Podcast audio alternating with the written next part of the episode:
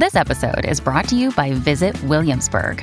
In Williamsburg, Virginia, there's never too much of a good thing. Whether you're a foodie, a golfer, a history buff, a shopaholic, an outdoor enthusiast, or a thrill seeker, you'll find what you came for here and more.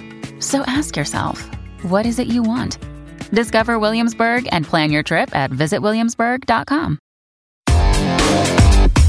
Big stories, big guests, the big picture.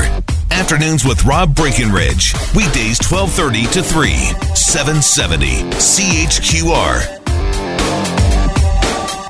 Well, this week the world is marking, is commemorating the 25th anniversary of the genocide in Rwanda, marking the deaths of the more than uh, 800,000 people who were murdered uh, over 100 days of slaughter in that country uh, as Tutsis were targeted by, uh, by Hutus. After years already of that country having been ravaged by civil war, this unfolded. And how and why did it happen? Why couldn't the world, the rest of the world, stop it from happening? So a lot of questions to be asked uh, as well of, of you know how something like that could happen on our watch when we say never again, like we did after the Holocaust. Why do things like this still happen? Joining us for some thoughts on the anniversary and what transpired in Rwanda over those 100 days and why it's important to, to remember is someone who was there, someone who witnessed the carnage and the brutality around him, someone who lost so many members of his own family. He was just a, child at the time, just nine years old in 1994, living in Rwanda as all of this was going around him. Somehow managed to escape with his own life. Came to Calgary uh, just over a decade ago uh, as a refugee, has started a, a, new life for himself here in this country, um, but remains uh, an outspoken advocate for uh, those who, who went through this and the importance of remembering and trying to heal these wounds. Uh, Melchior Chusa, uh, Chusa is his name. And he joins us on the line here this afternoon to talk about his own experience and to talk about the significance of this anniversary. Melchior, thank you so much for joining us here. Welcome to the program.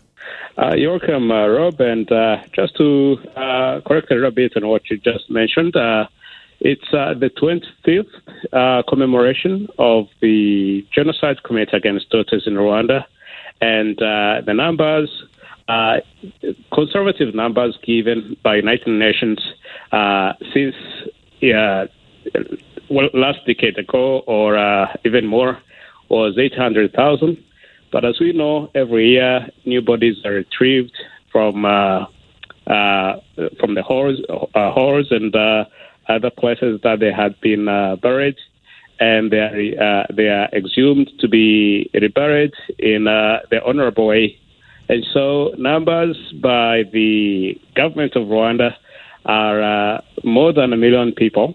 And so uh, the numbers are no longer 800,000, mm-hmm. as had been uh, area reported by uh, international communities and uh, other many countries out there. Yeah, well, that's that's an important point. I mean, it speaks to um, how how large scale this this killing was. Um, for for you, reflecting on twenty five years, uh, what what stands out to you? I mean, it's, it's obviously important for the world to remember what happened and to try to prevent this sort of thing from happening again. So, how do you, in your own personal life, balance you know the awareness of it with your, your own personal uh, connection to it?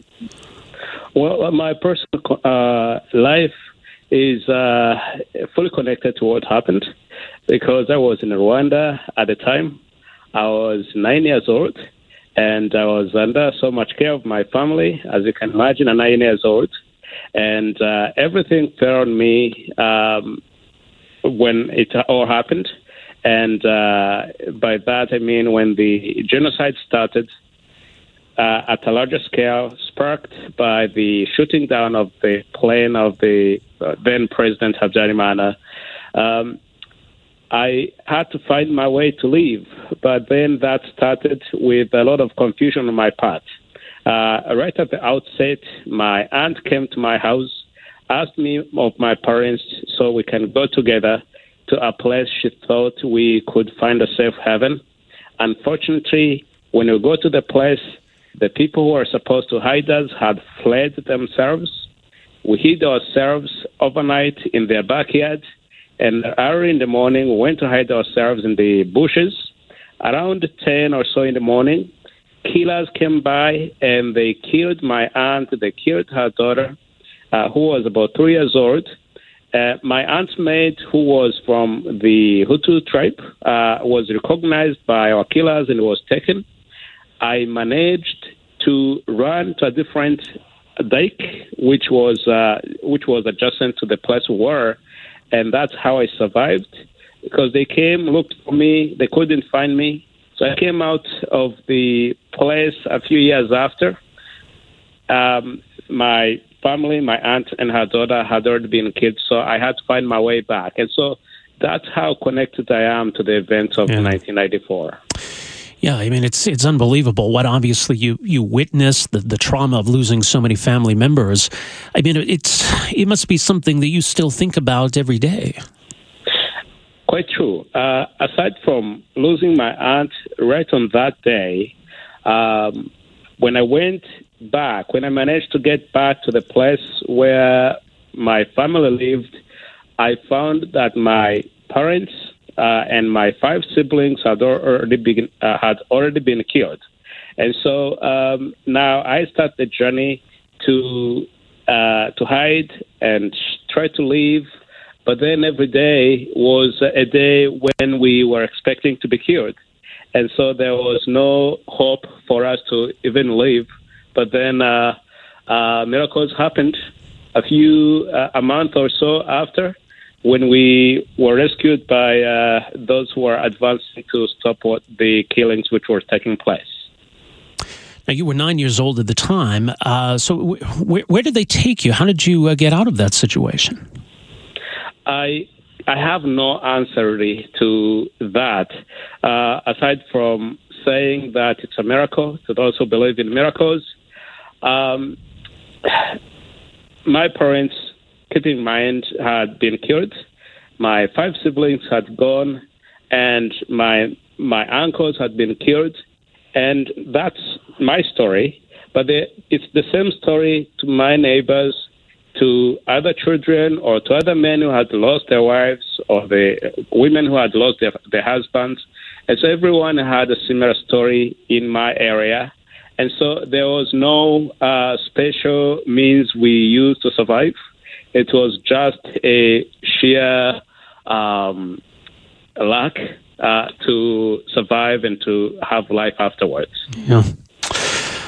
Uh, it, you know, for, for for a child that age to try to understand what's happening or why it's happening or on how big a scale it's happening, was it in the years after that that that you know you started to understand just how bad this was and and what exactly had gone on? Um, at that time, despite that I was young and uh, I didn't know much of what was going on, uh, when I was in school, I was in grade two, and uh, I would be in the class, uh, and our teachers would ask for Tutsi students to stand up, identify themselves, and sometimes would, uh, the Tutsis would stand with the Hutus, or Hutus would stand with Tutsis, as young as we were, um, and so the concept of who people were had already been introduced to me, even though it was still very vague.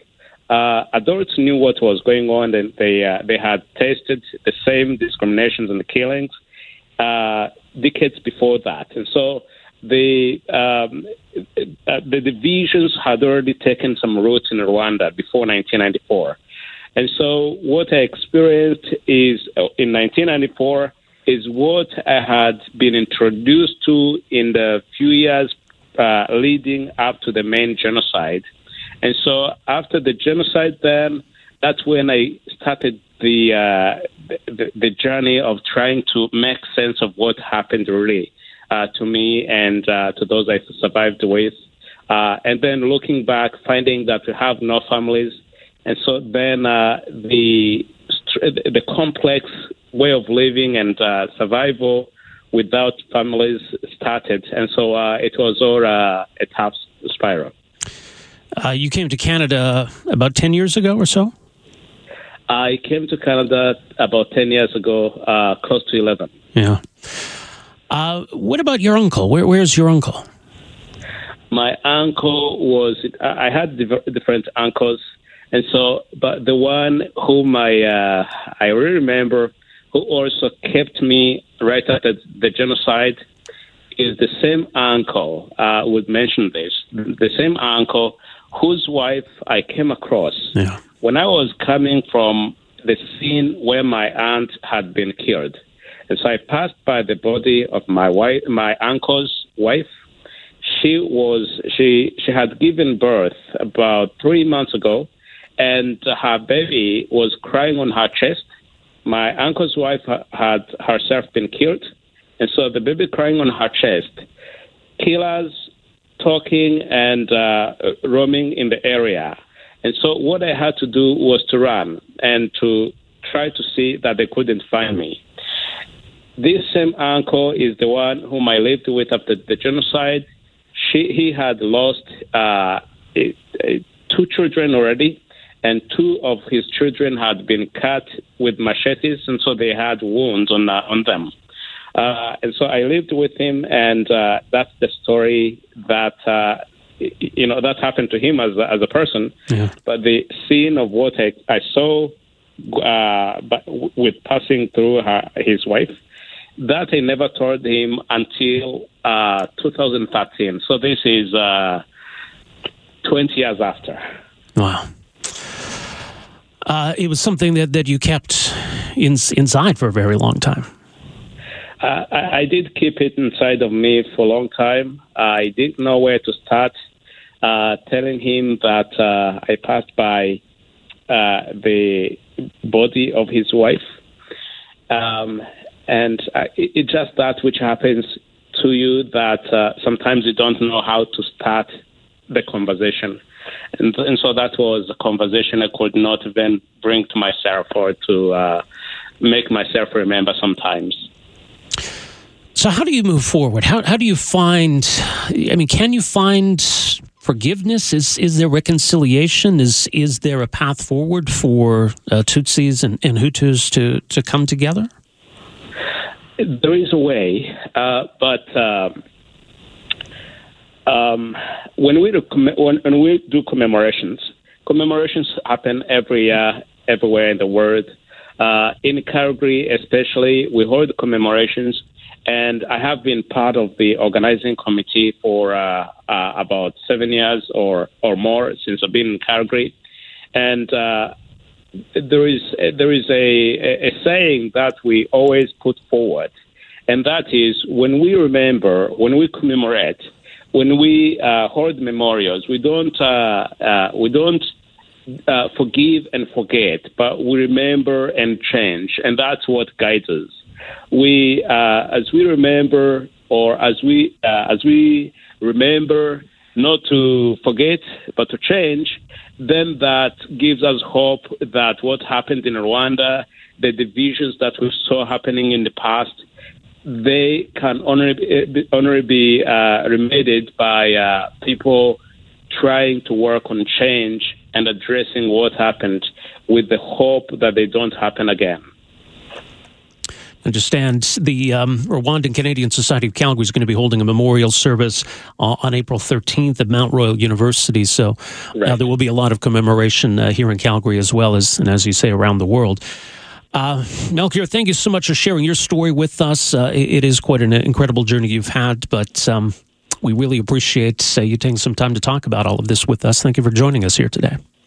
Thank you for having me, and uh, I appreciate the support that we are receiving from Calgarians and uh, other people everywhere. All right, there you go. What a story. Melchior Chusa is his name, lives here in Calgary now, but survived that. Witnessed those horrors firsthand, barely escaped with his own life. Nine year old child. Can you imagine? Can you imagine that? Afternoons with Rob Breckenridge, starting at 1230 on News Talk 770 Calgary.